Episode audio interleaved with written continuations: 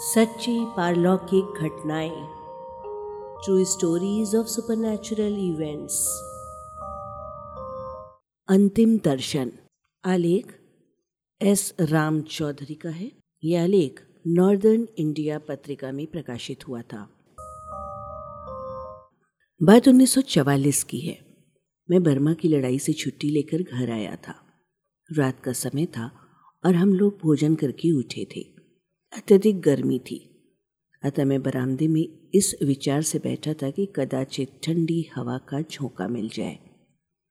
बैठक की घड़ी में बारह बजे। मैंने देखा कि एक धुंधली आकृति बंगले के फाटक पर आकर खड़ी हो गई है।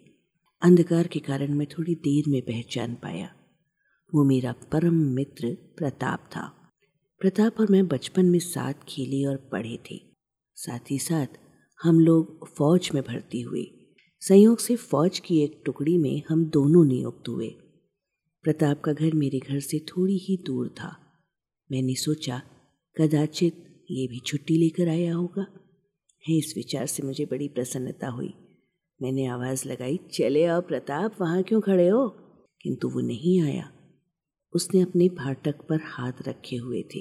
उसके होठ खुले हुए थे। किंतु ऐसा प्रतीत होता था कि उसके बोलने की शक्ति समाप्त हो गई है। मानो ज़ोर की ठंड ने उसका गला पकड़ लिया है। उसने कहा, सचिन, मुझे जाना ही होगा। केवल तुम्हें देखने की प्रबल अभिलाषा थी। आवाज़ बहुत महीन थी। मालूम होता था बड़ी दूर से कहीं से आ रही है। मुझे बड़ा अचरज हुआ और झुंझल भी आई। मैंने कहा, अरे यार, मारो गोली। कम से कम एक सिगरेट तो पीते जाओ। ऐसा भी क्या कि आए और चल दिए। किंतु प्रताप ने गर्दन हिलाई। बहुत धीमी आवाज़ में मुझसे कहा, नहीं यार, मुझे जाना ही है। और तब उसकी आकृति अंधेरे में विलीन हो गई। प्रताप के व्यवहार से मैं स्तंभित रह गया और तब मुझे ध्यान आया कि वो पूरे फौज की वर्दी पहने हुए था।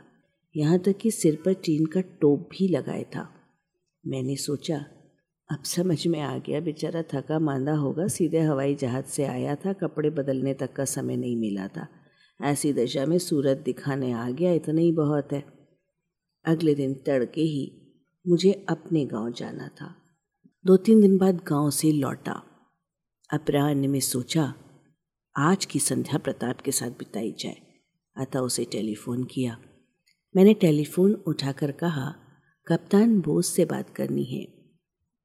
कप्तान बोस? रुंधे गले से कोई बोला। मैंने पहचाना वो प्रताप के बड़े भाई की आवाज़ थी। कुछ क्षणों के लिए पूर्ण निस्तब्धता छा गई और तब प्रताप के भाई फिर बोले, कप्तान रॉय चौधरी, हमें आज ही संदेश मिला है कि चार दिन पहले रात ग्यारह बजे प्रताप का स्वर्गवास हो गया है। फिर पूर्ण निस्तब्धता और तब चोंगा रखने की आवाज़ आई। ये वही रात थी जब मुझे प्रताप के अंतिम दर्शन हुए थे। डॉक्टर ब्रजमोहन लिखित व संग्रहित पुस्तक, भटकती आत्माएँ का ऑडियो रूपांतरण। वाचक स्वर संज्ञा टंडन, प्रस्तुति अरपा रेडियो डॉट कॉम।